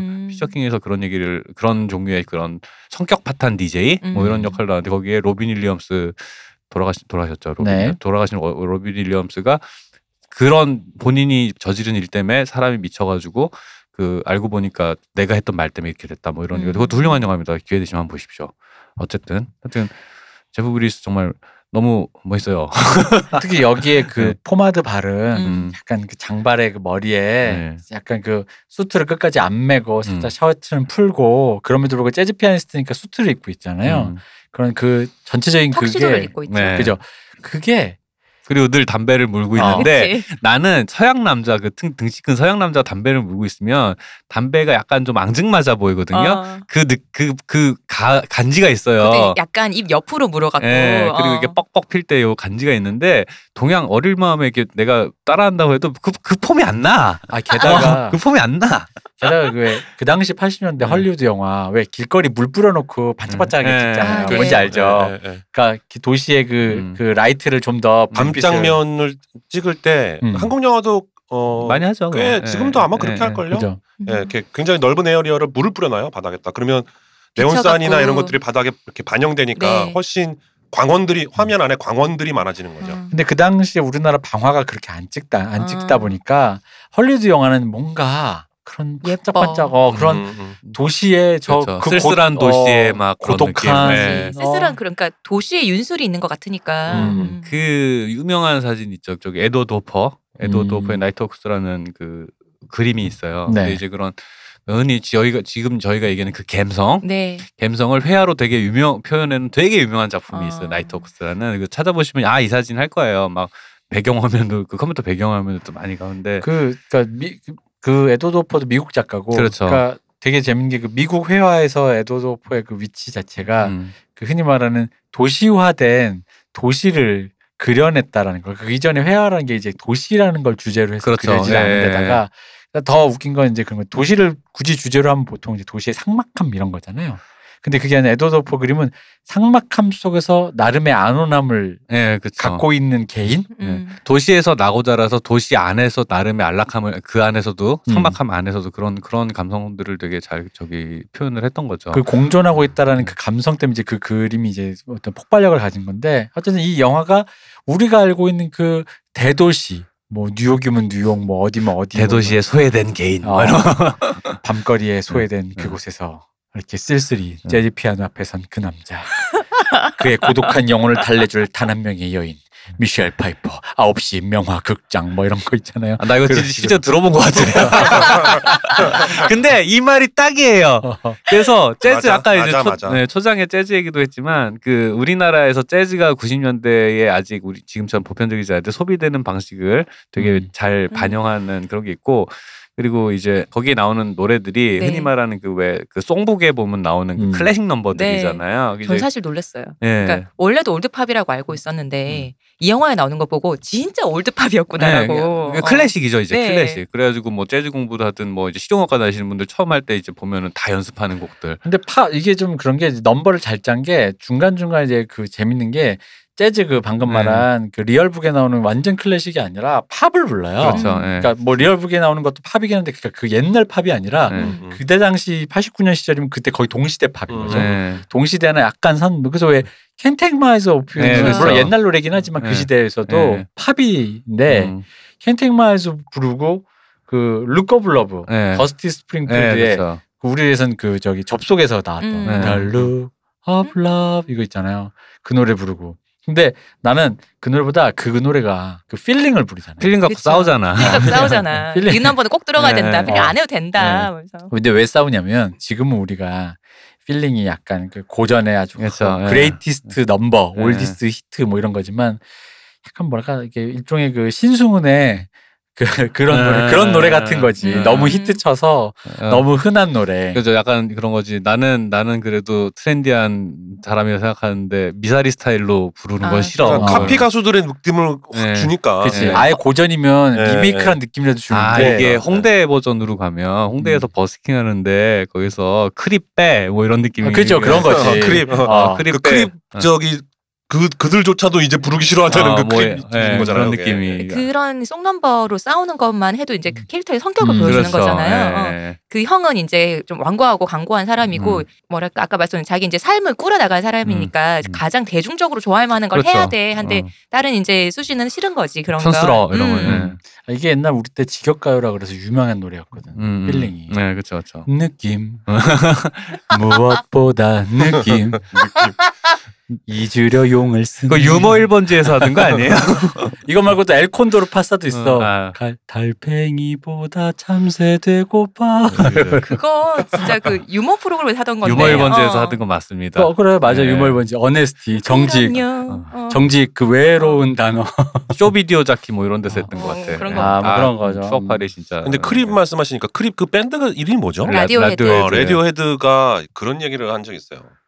그 한동안 크립을 안 불렀대요. 콘서트 공연에서 보고 안 부른다고 음. 했었어요 네. 콘서트에서. 너무 너무 그것만 크립만 불러달라고 부르니까 하니까. 진짜 너무 지겨운 거지 자기들이. 근데 어느 순간 자기들이 깨달았다는 거지. 되게 오만했구나 우리가. 음, 이거 덕분에 뜬 줄도 모르고. 음. 아니 뭐 그런 걸 다 떠나서 그냥 내 앞에 있는 저 수많은 수천 명의 청중들이 그렇지. 그걸 듣고 싶어 하는데 음. 그 그걸 한번 부르는 게 뭐라고 어 우리가 그거를 그렇게 그쵸. 몇 년 동안 음. 그렇게 싫어하고 질색을 했을까 하면서 이제는 잘 부른다 뭐 다행이다. 네. 이 비슷한 얘기로 네. 이상은 씨가 네, 담다디. 담다디를. 네. 네, 맞아요. 감다디를 한동안 안 부르시다가 그런- 맞아요 맞아요 어느 순간 이제 자유로운 영혼 진짜 이제 음, 드디어 음. 자유로운 예술가가 된 거지 예술가가 된 순간 아주 자연스럽게 음. 담다디를 부르게 되었다는 음 맞아요 그래서 저는 그래서 아이유 씨가 이제 앞으로 콘서트에서 있잖아와 러- 마시멜로를 안 부르는다는 얘기를 듣고 너무 크게 실망했어요. 아니죠 아니죠 이제 아이유 씨는 이제 그럴 때가 된 거고 요 시기를 이제 그다음에 졸업하면 또 부르는 거죠. 네. 저는 그래서 우리 마시멜로 때 이미 그때 우리 그 같이 얘기하지 않았나요 네. 마시멜로 때 이미 아- 그때는 아직 중학생 아이유였는데 그때 우리 분명히 저 노래를 중간에 안 부르겠지만 네. 나이가 들어서 패티김쯤 됐을 때 마시멜로 부르는 걸 보고 싶다 그렇죠. 네. 음. 한 50대쯤 돼서 마시멜로 어, 이거 부르면 괜찮겠는데. 얼마나 사랑스럽겠냐 어. 이거지. 그러니까 본인이 이제 본인이 그 어쨌든 노선이 달라졌으니까 공연 안에 셋리스트 안에 들어 넣기가 이제 본인 말로는 그래요. 셋리스트 안에 넣기가 되게 애매한 거야. 곡 곡도 스타일이. 어, 많고 그리고 예. 근데 이제 그런 것도 있고 본인의 커리어가 쌓였으니 좀 따라가야 되는 그런 게 있죠. 아 근데 사랑 행로 얘기 아직 반도 못한 것 같은데 네. 빨리. 네. 합시다. 일단 이 저 어른이 이해했다라는 그 그러니까 예술가의 감성과 그 남녀가 서로 서로를 밀어내는 이 감성이 어릴 때는 절대 이해가 안 그렇죠. 됐다라는 예, 게 이게 예. 우리가 사실 이 영화에 대한 포인트예요. 네. 어, 왜 좋아하면 만나야지. 그러니까 아니 그 음. 둘이 그래가지고 잘 사귀고 뭐 결혼도 하면서 셋이 같이 계속 공연 다니면 되잖아. 음, 자연사 그렇지. 절대 그치, 그거야 그거. 네. 왜 안 해? 음. 어. 이해가 안 이렇게 되거든. 잘 나가는데. 어, 어, 왜?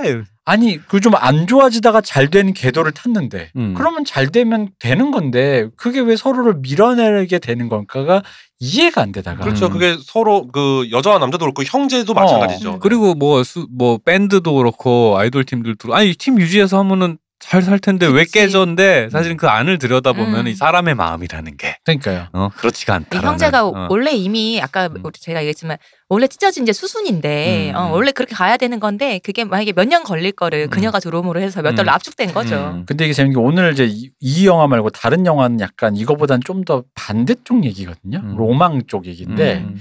이 영화는 그 로망의 오히려 반대인 현실에 대해서 그쵸. 되게 냉정하게 직시하는 영화예요. 다른 의미로 음. 보면은 네가 뭔가를 자아 성취를 위해 뭔가를 이제 좋다 이거 자아 실현이든 좋다 이거지 하려고 했을 때 네가 바라봐야 되는 것들 그 네가 감당해야 되는 게 뭐냐에 대해서 이제 한 번씩 음. 돌아보게 만드는 건 거죠.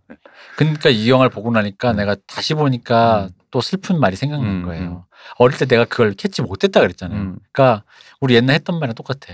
이 얘기가 필요한 어린애들은 이걸 모르고 그래. 맞아. 네, 맞아 맞아. 맞아. 봐도 봐도 못 알아듣지. 봐도 네. 이제 되돌릴 수 없는 나이가 어. 되면 이게 완벽하게 이해돼. 어. 이 얘기가 뭔지 를 이제 알아버렸어. 그렇지. 그걸 보다가 아, 이미 아이고. 이미 늦었어. 아이고 이게 지금 필요한 젊은 세대는 이게 뭐 이게 못 알아듣고 똑같이 그 어. 예술가한테 빙의한테 어. 왜 저래 전부 다 그치. 이렇게 아니야, 내가 그게- 그랬거든 진짜로. 그- 감독 이거 찍으신 스팀 클로스 감독님도 네. 아 난 늦었어 하고 쓴 거예요. 맞아. 맞아, 맞아. 너네라도 어. 아 그러니까 인류의 이 네. 슬픔이 네. 여기 이 영화에 참 묻어 있는 게. 그렇네 음. 진짜. 아 진짜로 보다가 아 그런 거야. 내가 진짜 어렸을 때 이해 안 된 게 눈에 쏙쏙 들어오면서 음. 술까지 계속 먹으면서 보면서 네. 아 이게 어릴 때 왜 안 들어왔는지가 너무 알겠는 알겠다 음, 보니까 예, 정작 나한테 그때 필요한 건 오히려 이건데 예. 음. 형이 말한 디그니티라든가 이 미셸 파이퍼가 말한 저 뼈 때리는 폭언이 나에게 필요한 건데 그때는 제프 브리지스의 겉멋에 취해서 그렇지. 아 멋있어. 그렇죠. 왜 날 이해 못해 네. 이 천박한 것들이 뭐 이런 느낌 음. 형은 상업주의에 물들었고 음. 미셸 파이퍼 이 근본 없는 것이 뭐 이런 거 있잖아 음. 근데 이- 그게 아니었던 거지 음. 그게 아, 보다가 그그 그 안타까움에 계속 술을 먹으면서 영화를 봤는데 음. 이 영화는 그 사운드 트랙 얘기를 안 할 수가 없어요. 그렇습니다.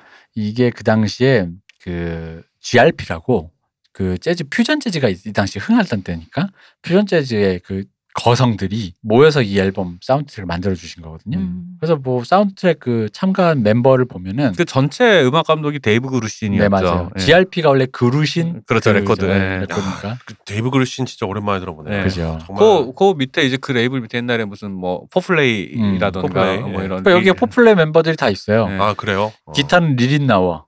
어. 그리고 드럼은 하비 메이슨. 예, 이 둘이 예. 일단 포플레이죠. 그렇죠. 거기다가 이제 뭐냐면 베이스 브라이언 브롬버그, 어니와츠 뭐 이런 사람들 다 지금은 이제 다 옛날 옛날 분들인데 그때 당시 보면 쟁쟁하신 분들이 그리고 중간에 장면 중에 그 헨리바 이래가지고 혼자 가서 그 제프 네. 리스가 피아노 칠 때 와서 그 재즈가. 얘기하는 그 흑인 네. 그분이 제가 실제 아티스트라고 알고 있거든요. 손놀림 보면 아닐 수가 없더라고. 아 거기서 말하는 사람, 손 치는 아, 사람도 말고 거기 막 그- 와가지고 이렇게 어색한 그 이게 제프님 음, 어, 음. 영어, 영어로 얘기하는데도 어색함이 느껴지는 아, 그 흑인 아. 배우가 있거든요. 음. 근데 제가 옛날 알았던 것 같은데 정확하게 기억은 안 나. 아마 음. 그분도 실제 아티스트였다고 저는. 제 알고 어때 이렇게 하던 그 예, 제프바의 예, 제프 예. 씨. 있어요. 화요일하고 목요일 비었으니까 와 하던 어, 그, 그 네. 형, 그, 그 형님. 예. 뭐랄까 그러니까 이 앨범 자체가 엄청 근데 이제 지금 들으면 약간 갸우뚱할 수가 있어요. 왜냐면은 이 노래가 우리가 알고 있는 재즈 있잖아요. 그러니까 우리가 알고 있는 재즈에 대한 선입견. 음. 고- 아까 얘기했지만 고독한 곳에서 흘러나오는 담배연기 가득한 곳에서 울려 터지는 가- 고독한 피아노 터치와 텁텁한 색스폰 소리. 그 거길 나지막히 울리는 빌리 할러데이적 모먼트의 음. 마약에 쩔은 그녀의 목소리 뭐 이런 거 있잖아. 약간 그런 고독과 퇴폐와 그렇죠. 탐미, 적인 그런 건데. 담배 연기 뿌- 뿌옇게 아. 낀 곳에서. 근데 이제 예. 이 형들이 퓨전 재즈고 이, 이 당시에 이제 그런 시대다 보니까 이 당시에 그 음악적 지향점이 깔끔하죠. 그죠 뭐그 좋게 하면 깔끔한 거고 이제 지금에선 조금 약간 조금 약간 그 당시를 좀 냉정하게 음. 얘기하자면 네. 음악성보다는 테크놀로지가 조금 더 앞설 예, 때였어요. 예, 예, 예. 그 당시 막 기술이 발달하고 막 이러다 보니까 좋은 악기도 막 별의별 게 나오고 하다 보니까 믹싱이라든가 녹음 방식에 새로운 게 도입되면서 이 음악적인 것들이 음악적인 것보다 그런 어떤 공학적인 것들 혹은 음악 외적인 것들이 조금 더 음악적인 걸 압도할 때다 보니까 생각보다 사운드가 너무 깔끔해서 음. 내가 생각한 재즈 지금 영화도 좀 그런 분위기잖아. 그러니까 그런 재즈를 생각하고 이 OST를 사면 잠깐 놀래요. 그 음. 재즈가 아니니까. 어, 너무 이렇게 그 깔끔한 흔히 말하는 이게 조금 더 발달하면 스무드 재즈 그 요즘 말하는 사실은 그 라운지 음악이라고 네, 하죠. 예, 라운지 바에서 나올 것 그런 같은 BGM으로 음악들. 사용되는 네. 그죠 그런 칠한 그런 종류의 음악의 사실은 원조예요. 그죠. 음. 예. 그래서 그런 칠한 사운드라고 해야 될까 그런 스무드 재즈의 가기 바로 직전 단계인데 이때 당시 미국에서는 이걸 엘리베이터 송이라고 부르더라고요. 예. 음. 엘리베이터에서 그런 노래가 음, 나왔다, 많이 근데 나왔어요. 실제로 엘리베이터 그 CF, CM송 아. 네. 그리고 어디 BGM, 뭐 시그널 음악 음. 그런 것들의 거장. 그러니까 이게 비하가 아니라 데이비 버스터, 데이브 그루시엔, 리니트너 이런 사람들이 그런 종류 음악의 거장이에요 실제로. 음, 맞아요. 보면은. 네. 그 요즘 그렇게 또 표현해요. 올데이 오피스 뮤직 뭐래 가지고 음. 그죠. 하루 종일 그냥 그, 그 사무실에서 조그맣게 틀어놓고 노동요로 틀 수 있는 네, 것들. 그런 것들. 엄청 가볍게 들을 수 있는데 막상 뜯어보면은 그 연주력과 이거는 어마무시한 건데 완전 하이테크인 어. 거지. 너- 넘, 그게 웃긴 게 공력은 공력대로 들고 음. 들을 때는 너무 쉽게 소비하는 음, 음, 이상한 약간 슈퍼마켓 음악 같은 식으로 된 건데 그렇죠. 그래서 저도 이- 저도 오랜만에 이게 집에 CD가 있어요. 그걸 꺼내 들어서 오랜만에 들었는데 역시나 아니나 다를까 그런 분위기 아 이런 분위기를 기대한 조금 더 텁텁한 음. 그 옛날 그렇게 했는데 너무 깔끔한 소리가 나오니까 아 이게 아닌데 한데 역시 그래도 불구하고 이 명불허전은 맨 마지막 트랙인 그 미셸 파이퍼가 부른 마이 퍼니 발렌타인 네. 그렇죠. 그러니까 그런 깔끔하게 떨어지는 음악 안에서 약간의 아마추어스러움을 음. 가진 그 목소리가 들어가니까 맞아요. 음. 그러니까 좀 더 엣지가 생기면서 되게 촉촉해져요. 맞아요. 음. 목소리가 네. 또 약간 네. 저음이잖아요. 네. 미셸 파이퍼가 네. 그러다 보니까 너무 잘 어울려. 요 그리고 사실 더 고음으로 올라가야 되는 것도 그녀의 목소리에 맞춰 좀 낮춰서 네. 부르는 것도 있잖아요. 사실 여기에 나온 제프 브리지스의 태도는 요즘 분들에게는 그걸로 설명해 좀 좀 더 와닿으실 것 같아요. 랄라랜드에서 라이언 고슬링도 사실 같은 아, 그렇죠, 그렇죠. 같은 병이잖아요. 네. 병이라고 해야 되나? 어, 맞아요, 그 병 어. 맞아요. 네. 같은 그 병이잖아요. 비대한 자아를 라이언 감당 고슬링이 좀 더 못해서. 심하지. 병 네. 증세가 심각하지더. 네, 아니, 그렇죠. 근데 그 두둥실 왔다 간 이후로 왜 이 대표까지 이제 랄라랜드라 그래요? 그러니까 저는 라라랜드라고 어, 합니다. 이거 그 영화는 라라랜드지. 여러분 제가 왜 그러냐면 저는 자전거 편- 타고 온 세계 이렇게 돌아다니는 애나 랄라랜드라고 하는 거. 편집을 하다 보니까 계속 그걸 듣다 보니까 아 음. 랄라랜드 음. 너무 인상 깊으면 그 말이 붙는 게 있어가지고 어쨌든 라라 랄라 네. 랄랄랄랄라 랜드로 그러니까 좀 차이가 있다면 라라랜드에서 묘사된 세대는 음악이나 영화를 학교에서 배운 사람들이고 네. 이제 요즘 일부로 좀 실용음악과 나온 애들. 네. 음. 음, 음, 그러다 보니까 좀 더 엘리트 의식이 강하죠. 음. 그런 거에 그런 게 있고 그 제프 브리스가 묘사한 그 세대는 사실은 보면 그냥 학원 선생님이 가르쳐주고 형이랑 같이 음. 치고 다니는 뭐 이런 식이었던 좀 더 아마추어리즘이 음. 살아있던 뭐 그런 차이가 있긴 하죠. 네. 그래서 이거 요즘 분들에게 라라랜드 그 지- 라이언 고슬링의 그 그 감성 라이언 네. 고슬링이 뿜어냈던 그런 어떤 정신질환 네. 그거랑 비슷한 음. 좀 질병인데 그러다 보니까 라라랜드 생각하다 보니까 오히려 요즘 분들은 그러니까 젊은 분들이 보면 혹시 이해가 안 될 수도 있겠다 싶은 거예요. 왜냐면 요즘 젊은 분들 이런 거에 되게 박하잖아요. 흔히 말하는 관종, 뭐 음, 비대한 음. 자아, 네. 뭐 음. 이렇게 예술병 걸린 뭐 이런 식의 어떤 그런 식으로 카테고리라이징이 돼버리다 보니까 음. 이런 사람들에 대한 그러니까 이 영화가 나왔을 때는 그런 거에 대한 약간 리스펙이라든가 음. 그런 저런 사람도 있구나 저런 사람도 저런 사람 이런 게 있던 시절인데 그러니까 약간의 뭐라 할까요? 그 동경심 같은 게 그죠. 있던 시대죠. 그러니까 그죠. 저때가 또 미국이 엄청 풍요로움의 절정이던 시기여서 그렇죠. 그 어떤 이미 풍요로운 상태 안에서의 배부른 고민스러운 음.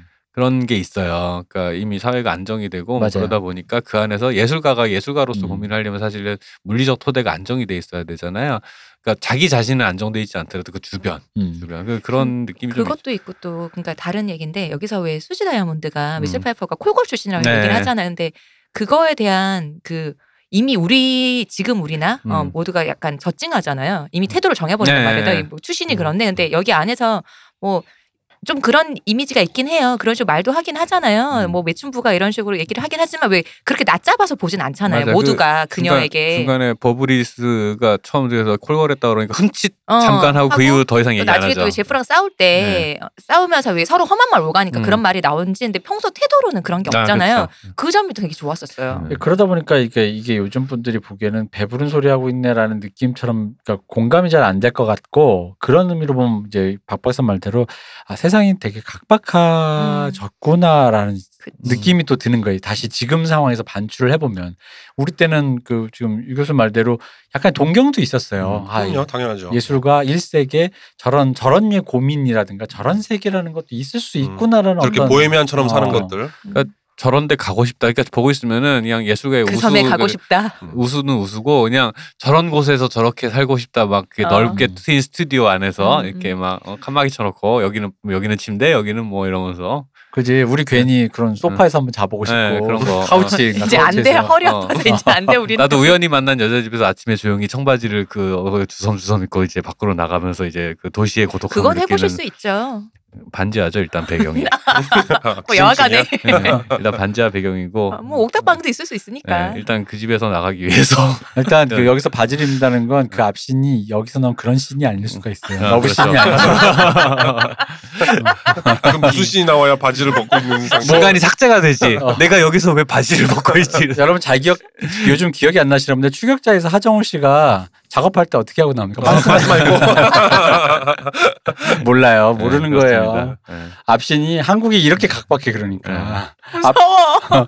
앞신이 뭐였을까? 러브신이었을까? 아닌 거. 그걸 고 있고 막 무서워. 전기톱으로. 그 사실은 그, 그 20세기, 2차 대전이 끝난 이후에 20세기 한 50년 정도? 음. 사실은 인류가, 인류가 가장, 역사상 가장 풍요롭던 시기고, 네. 문화적으로 폭발하던 시기다 보니까, 물론 이제 1세기만 그랬다라고 하면 할 말이 없는데, 음.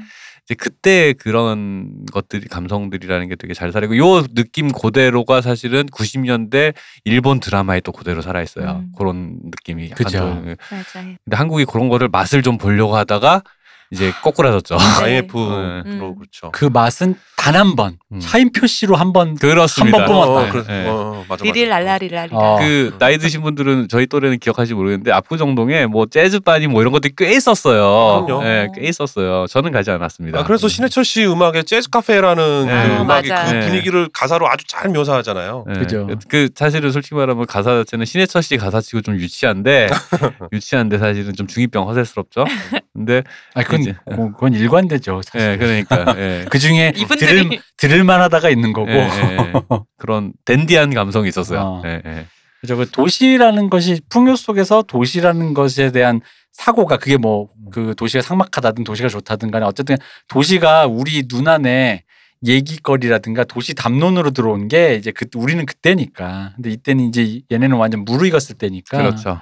런 도시의 풍경이라든가 중간에 왜 그 자기 바로 가려고 왜 첫 시작 장면에서 도시 계속 쭉 걸어가는 장면이 그렇죠. 네. 네, 나오잖아요. 맨 처음에. 근데 제가 찾아보진 않는데 아마 배경이 샌프란시스코였을 것 같아요. 음. 느낌이 보니까 왜 미국 대도시인데 언덕이 있고 막 이런 동네가 많지가 않은데. 근데 보면은 중간에 그 뮤직 그 센터 그 악기 점진하는데 악기 이름이 시애틀 뮤직 센터 시애틀인가 싶기도 하고. 아 그래요? 시애틀일 수도 있겠다. 어. 음. 음. 뭐 어딘지는 정확히 모르겠습니다만 음. 샌프란시스코 나오면은 그 구불구불한 그 거리가 한 번 나왔을 것 같은데. 그게 이제 언덕바지 배경으로. 대도시 배경이 또 언덕바지 있는 동네가 많지가 않거든요 미국에서. 그리고 또 왜냐면 이렇게 우울하니까 네. 음. 우리 또 미국에서 또 우울함의 대명사면 또 시애틀 아니야. 아 그렇죠 비 추적추적 아. 계속 오고. 그러니까 왠지 네. 또 시애틀일 것만 같고 네. 이런 또 미국도 안 가본 것이 미국에 대한 동경. 전 같은- 샌프란시스코 한번 가봤어. 가사 이틀 있다 왔었어요.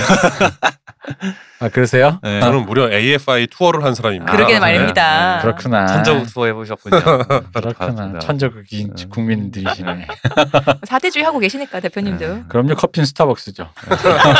그럼 시애틀로 합시다. 아, 네. 배경은 시애틀이었던 걸로. 야간에? 네. 네. 아 근데 시애틀의 그 우- 우중충한 분위기 얘기하니까 만추 영화 생각나네요. 사실 맞아요. 시애틀의 예. 우울한 분위기가 제일 묘사가 잘 된 건 그 병원 배경 영화 그거 그 그레이스 아나토미 음, 보면은 그 그레이 시애- 아나토미. 음. 그레이 아나토미 보면은 그 시애틀의 룩이 되게 잘 표현이 돼 있기는 해요. 시애틀은 시애틀, 시애틀 슈퍼소닉스 한때 그렇습니다. 유명했던 음. 시애틀 슈퍼소닉스가 유명하고 그 그런질하게 또 네 그렇죠. 어, 시애틀 3대 밴드 이래 가지고 그런질하게 발상 너바나, 하고. 지미 핸드릭스의 묘가 있고 네, 뭘 그렇습니다. 가본 적도 없는 별걸 다 알아.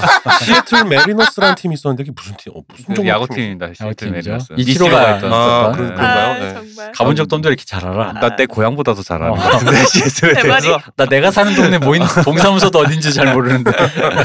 이제 주민센터입니다. 아, 이렇게 뭐 이렇게 잘 네. 알지? 그렇습니다. 어쨌든 여기에 나오는 주옥 같은 음악과 그런 갬성, 음, 도시 갬성, 음, 자유로운 예술가의 영혼과 어른의 사정 음. 이런 거를 간만에 영화가 또 길지도 않아요. 네. 맥주 한 잔 난 진짜 밤에 맥주 한 잔 놓고 쓱 보고 있으면 그걸 보다 자도 돼 솔직히. 맞아요. 한 그- 시간 반쯤 음. 넘거든요. 그 영화가 되게 정갈해서 어. 그러니까 보면서 심력을 소모하지 않아요. 맞아요. 예, 그게 되게 커요. 음, 어. 편안해요. 맞아요. 예. 그래서 그러면서도 그런 지루하지 않고 네, 계속 맞아요. 이렇게 그 음악도 좋은 음악이 계속 맞아요. 나오고 적당한 하니까. 집중력을 계속 유지하고 게다가 아름다운 피조물을 볼 수 있어요. 그렇습니다. 아 미셸 파이브 너무 진짜 예뻐요. 아름다워요, 예, 정말. 진짜 예뻐요. 좋은 영화. 오랜만에 보고 역시 어른이 돼서 이해 정도가 아니라 음. 애초에 애 때 잘못 이해하고 있었던 영화. 음. 근데 저는 아까도 말씀드렸지만 처음에 말씀드렸죠. 저는 이, 이 우리 방송 준비하면서 처음 봤거든요. 네. 그러니까 보고 나서 도대체 어디를 어디가- 이해 못했는지를 어. 그러니까 이해 안 되는 부분이 하나도 없으니까. 저도요. 아, 어느 부분을 이해를 못했을까? 이 박 박사와 이 대표는 어린 시절. 어릴 때 보고 네. 이 부분 이 영화에서 어디를 이해 근데 뭐 못했을까? 저는 그냥 막연히 마지막이겠거니는 했거든요. 그러니까 지금 보면 열린 결말이고 하지만 하- 아 이거 헤어진지 아닌지 왜 왜 둘이 안 만나라는 그 마음은 있겠다라는 생각을 그게 이제 했거든요. 어릴 때는 그 두 살의 제프리스랑 그 미셸페가 훈훈하다가 음, 이렇게 컷투 하면은 둘이 식당에서 선글라스 끼고 앉아서 형하고 싸워요. 음. 왜 갑자기 이래라는 아, 그쵸. 느낌이 그 있어요. 필링 얘기하면서. 예, 예. 음. 그때가 약간 어 왜들 이래? 어 당황스러워. 영화 이제 왜 이렇게 막 갑자기 어, 뭐 그런 느낌이잖아요. 당황스러운 어, 느낌. 진짜 그래서 짬뽕하는 것 같은데. 그래서 버브리지스의 마음으로 내가 상처를 받아 이렇게 보면서 이렇게 아, 맞아. 어, 그치. 뭐 그런 게 맞아. 있어요. 이런 버르장물 없는 약간 일 얘기하는데. 어 일리가는데 앉아가지고 형 앞에서 지들 하고 앉아서 음, 싶은 것만 하려고 그러고. 선글라스 끼고 앉아서 건방지게 아, 말이야. 그리고 마지막에 사실 그러니까 열린 결말에 해피엔딩을 하는 거는 그녀의 어떤 시그널 음. 우리가 뭐 연락해봐 잘 될 수 있을지 몰라면서 살짝 여지를 남겨놓고 가는 건데 내가 그걸 보면서 그러니까 어렸을 때 그걸 나 헤어졌다고 느꼈다 그랬잖아요 네네. 그걸 느끼면서 그런 거니까 이렇게 얘기해 줄 수 있는 거야 네가 왜 연애를 못하는지 알아 어. 이게 그게 음. 시그널로 안 느껴졌던 거야 아, 근데 그것도 어릴 그거지만 때니까 그러니까 저 코드를 딱 알아채야 아, 되는데 네. 어. 제프의 제프가 하는 게 달라졌잖아요. 그 음. 남자 원래 여자랑 다 많이 자고 음, 이런 사람인데 음, 음, 왜 마지막에 그 커피숍에서 네. 밤늦게까지 이렇게 졸다 깼는데 음. 그 배드싱어 중에 한 명이 아, 그 그분이 특별 제미 포틸리예요. 어, 제미 어, 포틸리. 특별 출연하신 예, 그 사탄의 신부의 그 그 첫끼의 신부로 저- 나온 네. 가운데에 그분이잖아요. 나오는 네. 제니 맞아요. 네. 그분이 그러니까 그 여자랑 잘 것처럼 하다가도 어. 안 자잖아요. 네, 왜 같이, 아니야 이거. 어, 이제. 같이 나가려고 아까 그렇다가도 안 하고 음. 아니 그러니까 이제 마음 잡은 네, 네, 거지라는 네. 게 이제는 알잖아. 제니퍼 틸리한테 마지막에 이제 그 잘려고 하는 것처럼 뉘앙스를 하다가 아니에요 하고서는 어. 밖에 추우니까 이, 옷 잘 입고 나가라고. 스콜드 아웃돼요. 이거 이것도 제가 알기로 되게 유명한 재즈 넘버가 음. 어, 있는 그, 그 음. 제목 자체가 음. 아, 제목을 따온 거예요. 아니 그런 거 의도인지 모르겠어. 음. 콜드 아웃데어는 이제 많이 쓰는 네, 건 말이 표현인데. 표현인데 그 음. 노래가 있을 거예요. 음. 하여튼 이런 음. 것- 약간 너무 아름다웠어요. 그리고 이 가장 우리 아까 잠깐 얘기가 말았지만 가장 그 중요한 씬 있잖아요. 그 네. 음. 그랜드 피아노 위에서 메이킹 오피를 부르는 네. 미셸 파이퍼는 반드시 봐야 돼요. 네. 어우 내가 막- 내가 막 가슴이 떨리더라니까. 그리고 그거가 쇼비즈니스를 연출하는 장면에서 좀저그 어떤 포인트가 된다고 느끼는 게 무대 의상이니까 당연히 짧은 치마 여, 여자 특히 네. 여자 엔터테이너가 무대 의상을 입어서 짧은 치마를 입거나 짧은 걸 입고 있을 때 안에 물론 속바지 입지만 속바지를 입더라도 안에 스커트나 이런 짧은 거 안에가 보이냐 안 보이냐라는 음, 거를 음, 연출해내는 거 있잖아요. 음. 난 그거는 정말로 그걸 잘해낸 게 속이 안 보- 속에 속옷이 안 보인단 보여요. 말이에요. 근데 네. 안 보여야 돼요. 음. 그게 속옷이 아니더라도 음. 그래서 그런 어떤 흔히 말하는 이 뭐라 그러지 이 발해가 나지 않게 그렇죠. 네, 네. 이 자, 이, 이 사람의 그 섹시함 자체만 몰입해야지 섹시함을 넘어서 이 사람의 속옷인지 아닌지 왜냐면 왜 이런 얘기를 하냐면 고고 70이란 영화에 보면 어, 네. 신민아 음. 아, 그치 씨가 맞아요, 맞아요. 춤을 추는데 짧은 치마를 입고 나왔는데 그냥 안에 속바지 입고 근데 그냥 그냥 그런 거랑 상관없이 그, 그 의상과 상관없는 춤을 추면서 그러다 보니까 스커트가 올라간단 말이야. 음. 근데 그런데 신나다 보니까 그냥 그걸 찍는데 그런 것들이 그 무대 엔터테인먼트 자체에 그걸 무너뜨리는 맞아요. 거거든. 예, 예, 근데 예. 지금 아이돌 중에서도 아이돌을 그냥 아무 생각 없이 그런 옷 입히는 그런 코디들이 많은데 그러니까 그게 무대라는 거 이런 속성이라는 걸 전혀 생각을 안 하고 있는 사람들이 만들어내는 그러니까 그림인데 야해도 똑같이 야해도 몰입이 깨지지 않으면 그냥 퍼포먼스 자체로 감상이 돼요. 그치. 근데 몰입이 깨지니까 야하다는 생각이 들면서 보기 불편해지는 음. 거거든요. 근데 여기서는 그 방금 말씀하신 그 맥기오피를 부르는 그, 그 당연히 그 그러니까 되게 단순히 서서 부르는 게 아니고 거의 이제 들어 누워서 부르다가 음, 몸도 거의- 계속 거의 180도 그랜드 돌렸다 피아노를 말았잖아요. 자기 드레스로 닦잖아. 네. 포복을 하잖아요. 포복을. 어. 그래서 치마 폭도 긴 거 옆에 트인 거. 어, 그걸로, 아. 맞아요. 예. 그 그게 그 장면이 그래서 보면은 그 스스로 배우 스스로도 조심해요. 안 보이게 하려고 조심하면서 음, 음. 또 절대 편집에서도 이렇게 좀 네. 살짝 살짝 그렇게 잘라서. 카메라 앵글이 또 잘 잡았다니까. 예, 예, 예. 어. 그러니까 그런 것들이 되게 되게 단순히 빤스 보이면 안 돼라는 음. 게 아니라 빤스 보이고 가슴도 보여주는데 빤스 보이는 그러니까. 게뭐 중요해. 음. 빤스 근데 따이지. 그 그러니까 섹시 정도로 끝나는 그렇죠. 정도. 아슬아슬하게. 어, 거기서 그러니까. 끝나는. 모든 사람들이 이 장면이 무엇을 위해 기능한다라는 핵심을 정확히 인지를 하고 그렇죠. 있다라는 거지. 그렇죠. 그러니까 맞아요. 핵은 쏘기 전이 제일 위력적인 거고 빤스는 보이기 전이 제일 위력적인 거예요. 위력적이에요. 그 버튼을 누른 핵은 아무 소용 없이 이제 끝난 거야 그거는 소용이. 그치. 이미 보인 빤스는 더 이상 빤스로서 역할을 못 해요. 인지범을 다 이게 박 박사는 항상 음. 이 방송에 나와서 팬티가 아니라 빤스라고 그러잖아요. 네. 네. 아, 너무 좋은 것 같다. 그 표현 너무 좋은 것 같아. 이거는 이거는 남녀 불문이에요 진짜로. 아, 그치. 이거는. 거의 그러잖아. 예, 예. 인질범은 다 죽이고 나면 협상력이 없지. 어 맞아 그거야. 인질은 죽이기 예. 전인 거지. 음. 그러니까 그런 것처럼. 근데 그 장면이 그래서 연출적인 관점에서 봤을 때 모든 그러니까 이이그 씬을 연출하려는 배우와 감독과 모든 사- 그 카메라 감독과 모든 사람들이 뭐가 깨지면 안 되고 음. 뭐가 보이면 안 되고라는 그, 그 공유하고 있다라는 그 감각이 그래서 멋있다는 생각을 들은 거예요. 아, 이 되게 사람들은. 숙련된 그 마이스트로들이. 어, 예, 그러니까요. 예, 딱 정갈하게. 척하면 척하고 이제 예. 탁 그쵸. 다 어, 카메라도 쓱 하고 이렇게. 진짜 그 중요한 게 뭐다. 음. 그러니 여기서 누구의 무슨 뭐, 뭐, 뭐 영화가 표 한 장 더 팔자고 무슨 여배우 가슴을 보여주고 뭐 팬티를 보여주고 벗기 이런 문제가 아니다. 음. 중요한 건 그런 걸 인지하고 있다라는 진짜 어른이 음. 숙련된 어른들이 딱 절제해내는 씬이라는 그런 의미에서 정말 그 그리고 씬이 그렇게 멋있어. 돼야 텐션이 유지가 돼. 그죠. 맞아요. 맞아요. 예. 음. 그러니까 그 다음에 그, 그 둘이 그 오픈된 공간에서 그 러브씬이 네. 음. 예. 미셸 파이퍼 벗지도 않잖아요. 네. 근데 되게 야하잖아, 어. 그게. 네. 예.